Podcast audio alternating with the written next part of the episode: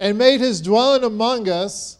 We have seen his glory, the glory of the one and only Son who has come from the Father. Check this out full of grace and truth. John testified concerning him. He cried out, saying, This is the one who uh, the one I spoke about when I said, "Bless you." He is the one to come after me. He he surpassed me, but yet he was before me. Out of the fullness we have received grace and place of grace, or grace upon grace already given. For the law was given through Moses, grace and truth came through Jesus Christ. No one has ever seen God but the only the, only, the one and only Son who is himself God and is in the closest relationship with the Father has made him known. Can we pray one more time? God, we love you. We thank you, God, for what you're doing in this place, God. We know that you're in the house. We welcome you, God. We open our hearts and our ears to receive from you, God. God, I pray that, that today that your word would change and challenge us today, God, that we would leave here today with a greater revelation of your grace in our life. God, that we leave here today differently than the way we came in.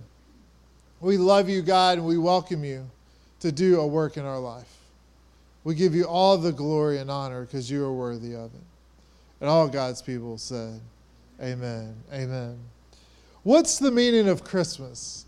If you ask people, if we did man on the street and stuck a mic in front of people's face, they would say all kinds of things family. Uh, some people would say the old cliche, Jesus is the reason for the season, you know, uh, and uh, which is true. There's some truth in that. Uh, and you know, some people are, are gonna, if, if, they're smaller, they might say presents. Uh, come on, because we like stuff. I know my kids are excited about waking up and, and, and opening presents, and uh, they think they know what they got, but they don't know. Um, we'll have to see what Santa brings them. And uh, some people might say Santa.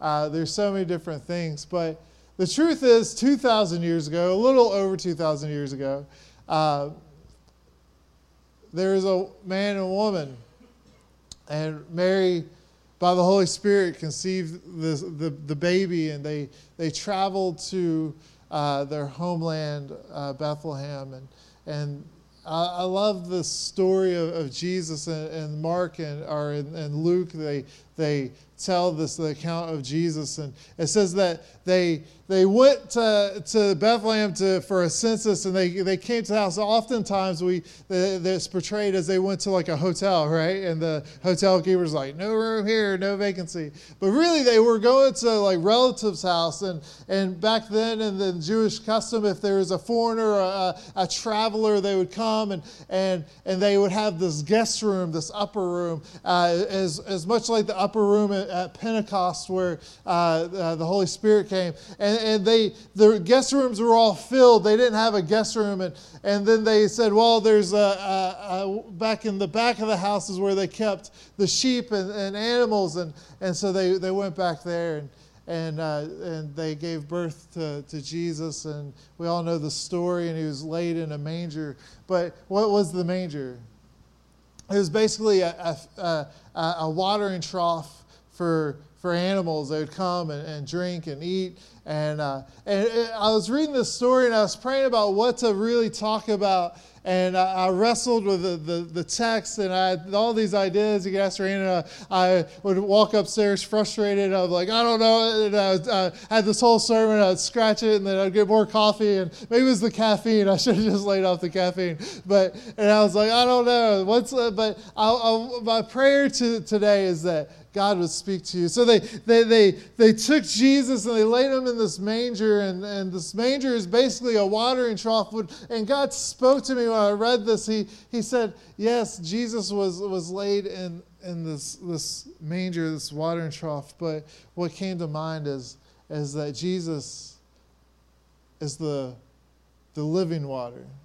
Jesus is It, it, was funny. It's almost symbolic of what was to come. That when Jesus met the, the good the Samaritan woman at the well, she's she was thirsty. She was looking for something, and Jesus said, "Why do you ask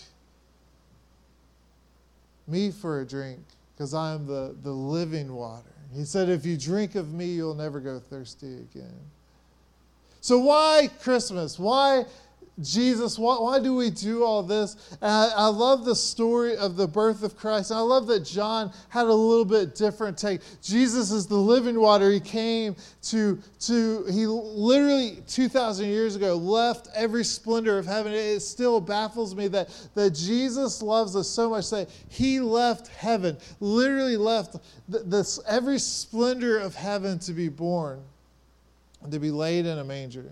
He wasn't born of a, a king or of, of a, a, you know, if, if I was God, which I'm not, but if I was God and I was leaving heaven, I would at least pick a family that like had a, like a really nice home, you know, like I'd be like a, a mansion that had like really nice air conditioning and, and, and a really nice bed. And uh, but Jesus didn't do that. He he picked the faithful, and he was born of of meager beginnings. And this King of Kings was laid in this feeding trough and and it says that the world did not recognize him though the, the though everything was made through jesus and, and he was in this world and he was dwelling among us the, the, the, where, where john writes basically when he says that he dwelt among us it, it means that he made his home our home. Like he he left heaven and then wrapped himself in flesh and dwelt, or he moved into the neighborhood. He,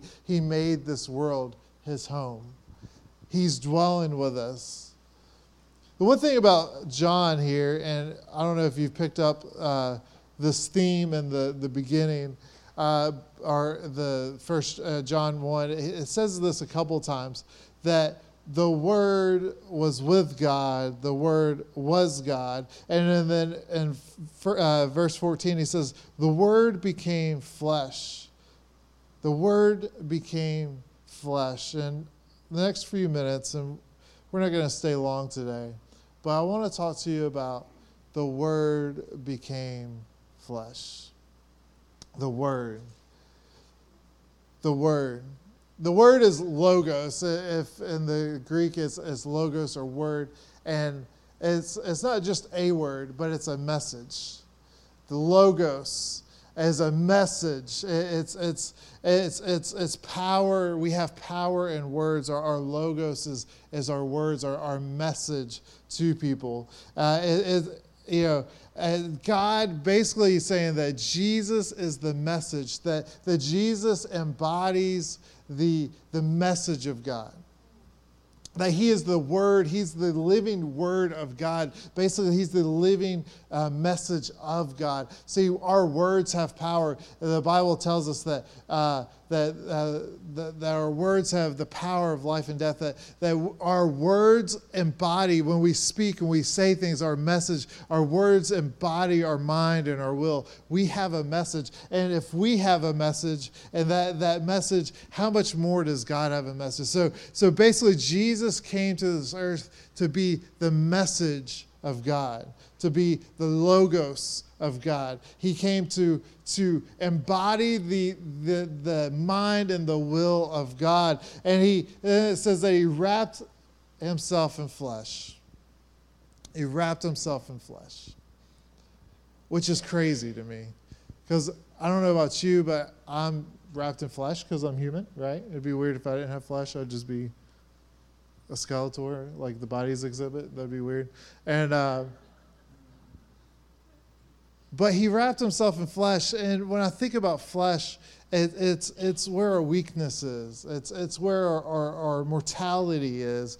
It's where we feel pain and emotions, and and so Jesus left every splendor of heaven. He, he was literally the, the embodiment of God. He was the, the logos, the word of God. And then he wrapped himself in flesh to walk the walk, to, to live and dwell among us, to know what it means to be us.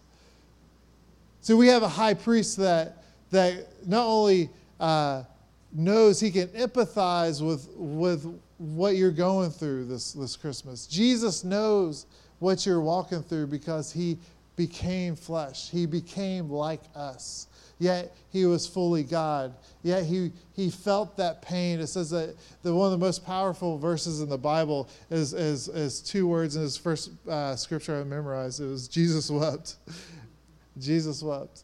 And it speaks volumes of, of, of the, the humanity that Jesus walked, the humanity that, that God chose and, and wrapped himself in. He, he knows what it is to weep, He knows what it is to feel pain. So many times during Christmas season, uh, many people go through many emotions, and um, the, a lot of people uh, deal with things in, in Christmas and, and, and, and whatnot. But I want to tell you that Jesus left heaven for you. That he left every splendor of heaven to be wrapped in flesh, to know what it is to be like you, to, to walk and to feel the th- same things that you feel. The message of God was wrapped in flesh, the birth of Christ. I love the, the birth of Christ. We're celebrating the birth of, of our Savior, of, of Jesus this season. We should never forget that. And it says that, that through Jesus and through God becoming the Word of God, the, the Word becoming flesh, it says in His fullness that we receive grace upon grace, or, or grace stacked upon grace. Out of His fullness, abundance, out of Jesus' uh, abundance, we receive this grace. If there was never a birth, there would never be a death. If there wasn't a death, there wouldn't be a resurrection. I would like to invite the, the band to come and prepare to, to play. And uh, in closing today, I want us to understand that it's so much more than just the birth of Christ or the birth of our Savior. But the birth of Jesus set into motion a series of events because without the birth, we would not have the death. We wouldn't have, without the death, we wouldn't have the resurrection. And through the resurrection, we wouldn't have that grace upon grace. See, God came to earth not just to to be born and to live, but he came so that we may have life and life to abundance and to have that grace upon grace. John writes something that, that's unique.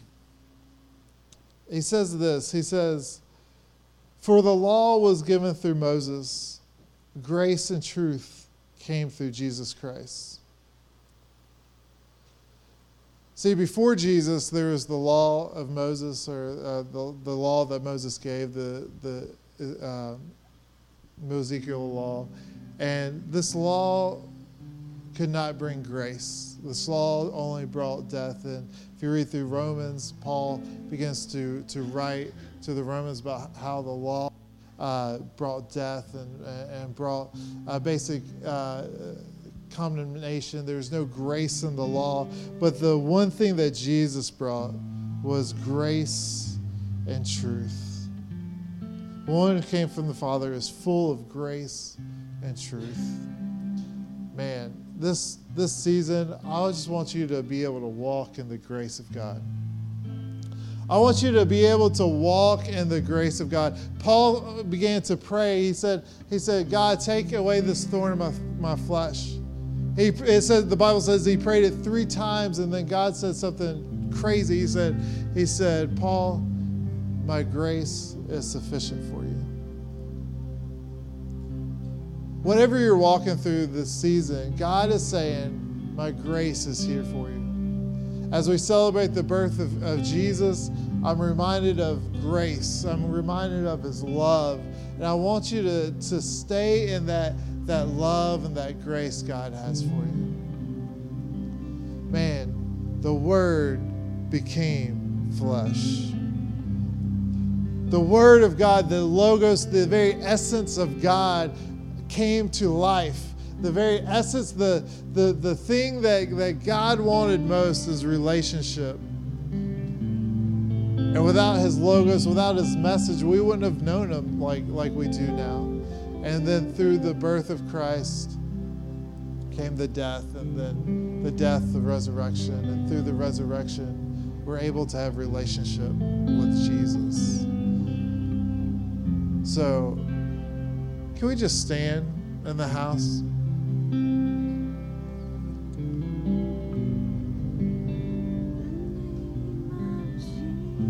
Man, God is wants relationship with you. God wants to commune with you. God loves you. And it says that He has grace upon grace, that He has basically this abundance and love and grace and truth. I want to just take just the next few minutes just to worship God. We're going to sing the song, uh, What a Beautiful Name. And in the song, it says that it says that Jesus did not want heaven without us. I tell you this morning that Jesus does not want heaven without you? That he reached down from heaven and he brought the, the song that we, we sing that he brought heaven down. He did that through the birth of Jesus. So we can have relationship with our, our God, our Father.